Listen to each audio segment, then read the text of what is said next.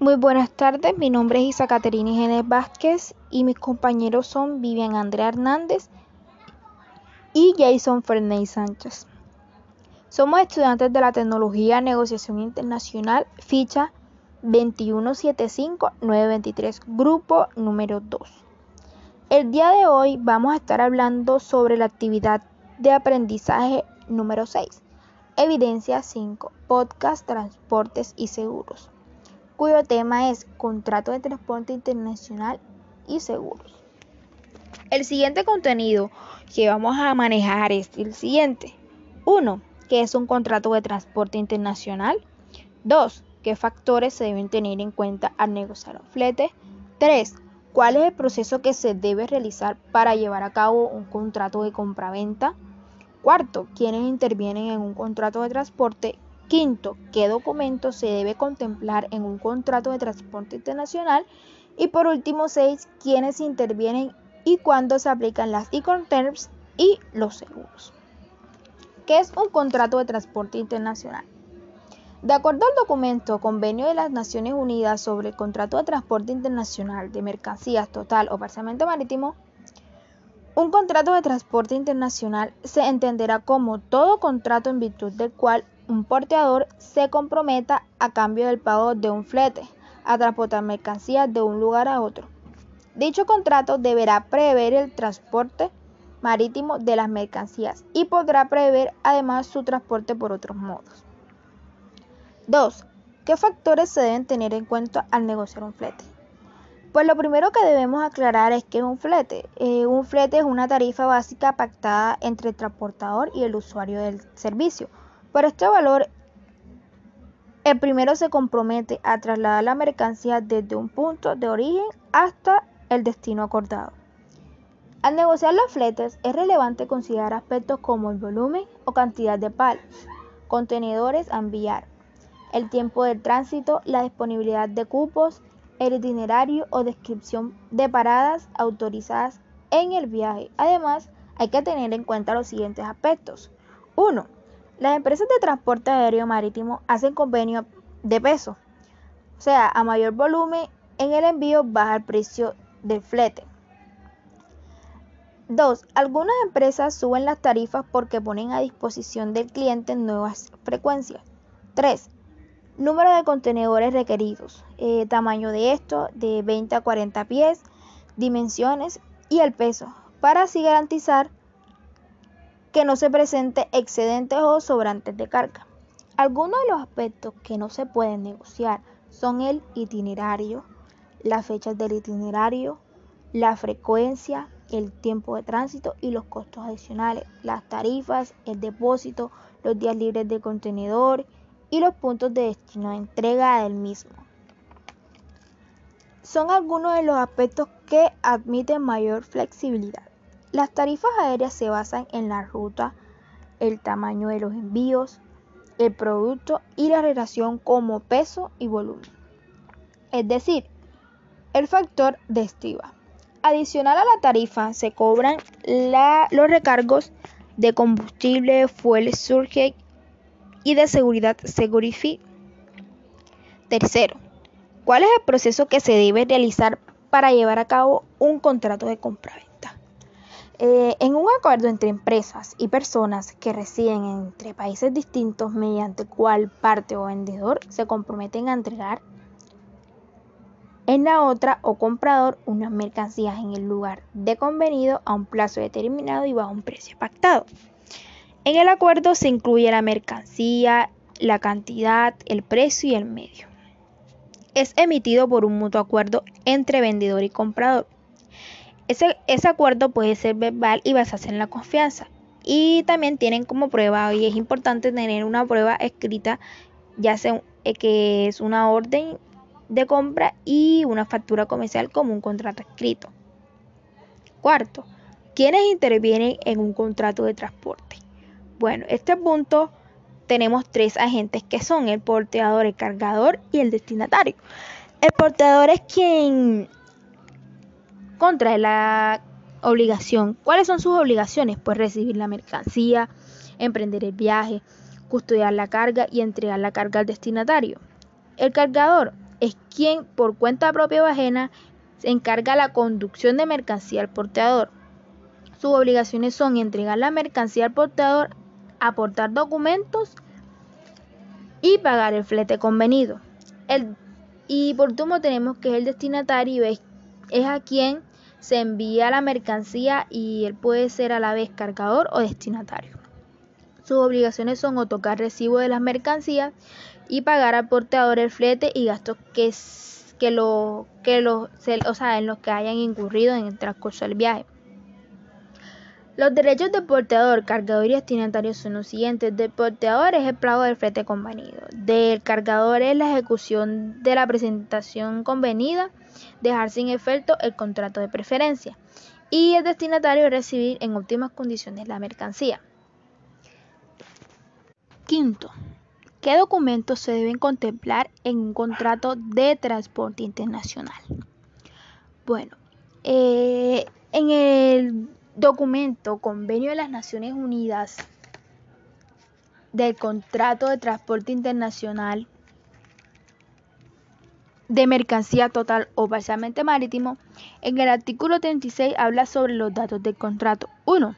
Los datos del contrato consignados en el documento de transporte o en el documento electrónico de transporte que se menciona en el artículo 35 deberán incluir la siguiente información, conforme sea facilitada por el cargador. A. Una descripción de las mercancías adecuada para su transporte. B. Las marcas distintivas requeridas para identificar las mercancías. C. El número de bultos o de unidades o la cantidad de mercancías. Y D. El peso de las mercancías si el cargador lo facilita. 2. Los datos de contrato consignados en el documento de transporte o documento electrónico de transporte que se menciona en el artículo 35 deberán incluir también lo siguiente. A. Una indicación del estado y condición aparente de las mercancías en el momento que el portador o parte ejecutante las reciba para transportarlas. B. El nombre y la dirección del portador. C.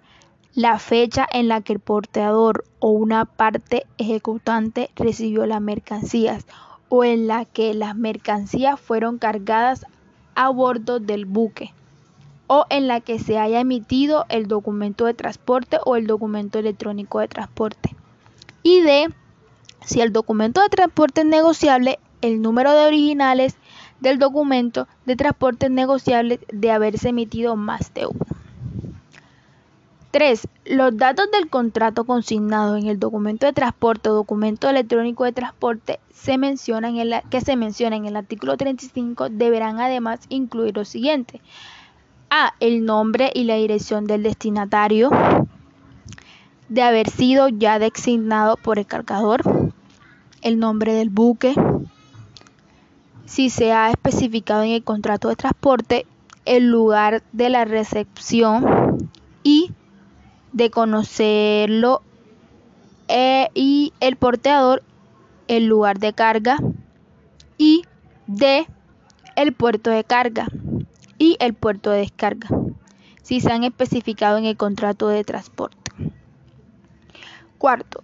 A efectos del presente artículo, la fórmula estado condición aparente de las mercancías que se emplean en el apartado A del párrafo 2 se entenderá referida al estado y condición de las mercancías a la luz de A. Una inspección externa razonable de las mercancías según estén evaluadas, efectuada el momento en el que el cargador las entregue al portador o a una parte ejecutante.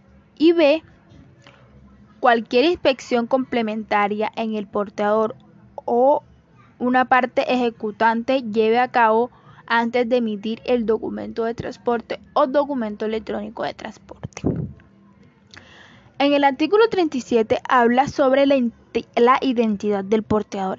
Este es muy importante, ya que si los datos del contrato no identifican a persona alguna como portador, conforme a lo exigido en el apartado B del párrafo 2 del artículo 36, pero indican que las mercancías fueron cargadas a bordo de un buque designado por su nombre.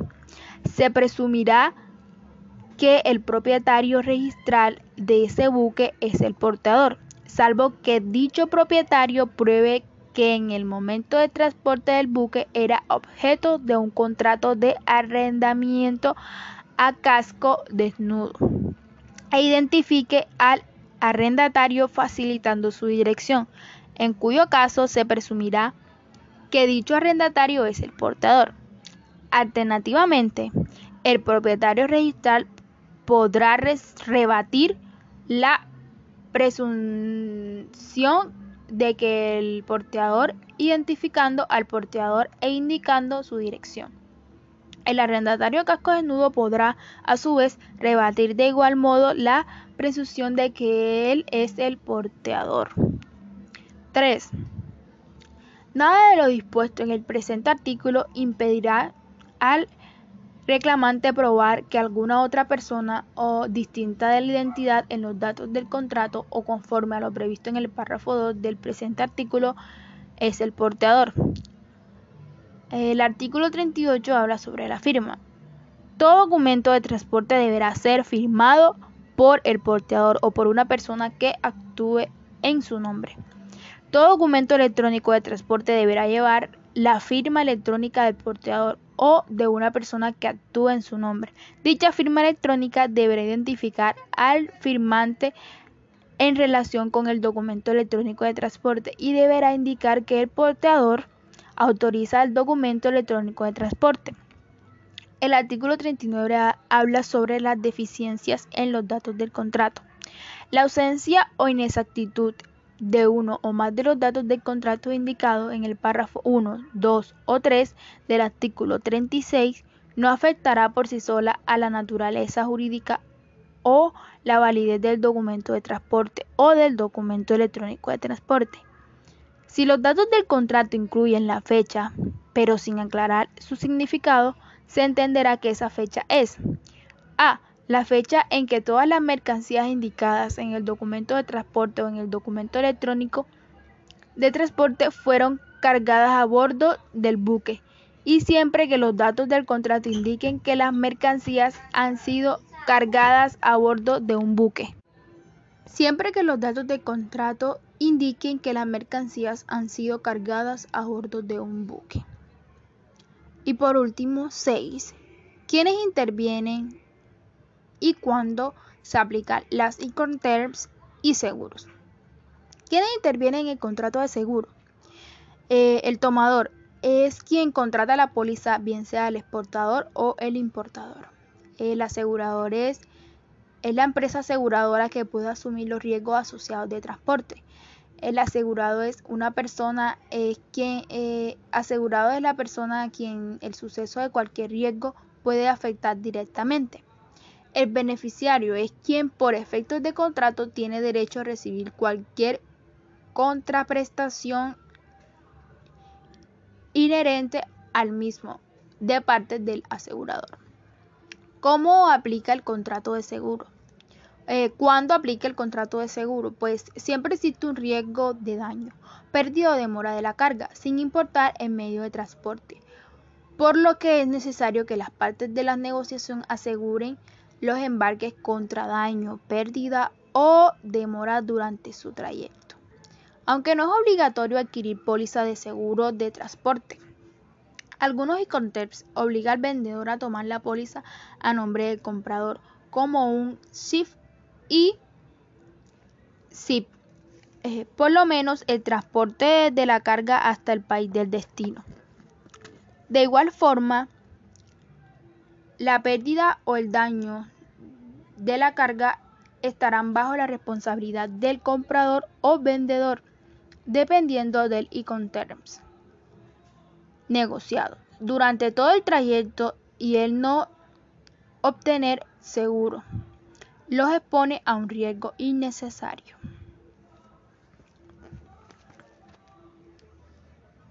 ¿Cómo se aplican los Incoterms en las empresas? En las empresas de los Incoterms se utiliza para aclarar los costes o cortes de las transacciones comerciales internacionales, delimitando las responsabilidades entre el comprador y el vendedor. Refleja la práctica actual en el transporte internacional de mercancías. ¿Qué determinan los Incoterms? Los Incoterms son términos de 3 letras cada uno que reflejan las normas de aceptación voluntaria por las dos partes, que son comprador y vendedor, acerca de las condiciones de entrega de mercancías y productos. Los Incoterms regulan 4 aspectos básicos del contrato de compraventa internacional, que son la entrega de las mercancías, la transmisión de riesgo y la distribución de gastos y los trámites de documentos aduaneros. Estos son los 6 puntos del cual se trataba la evidencia número 5, que son los términos de los transportes y seguros. Podemos concluir que es importante saber al momento de realizar una exportación, tener en cuenta que se debe, en qué momento y qué documentos se deben aplicar en cada uno. También que lleva el contrato de transporte internacional, porque eso es importante, y nos vemos en una próxima actividad. Gracias por su ayuda y colaboración. Esto es todo por hoy. Este es nuestro podcast y nos vemos en el próximo.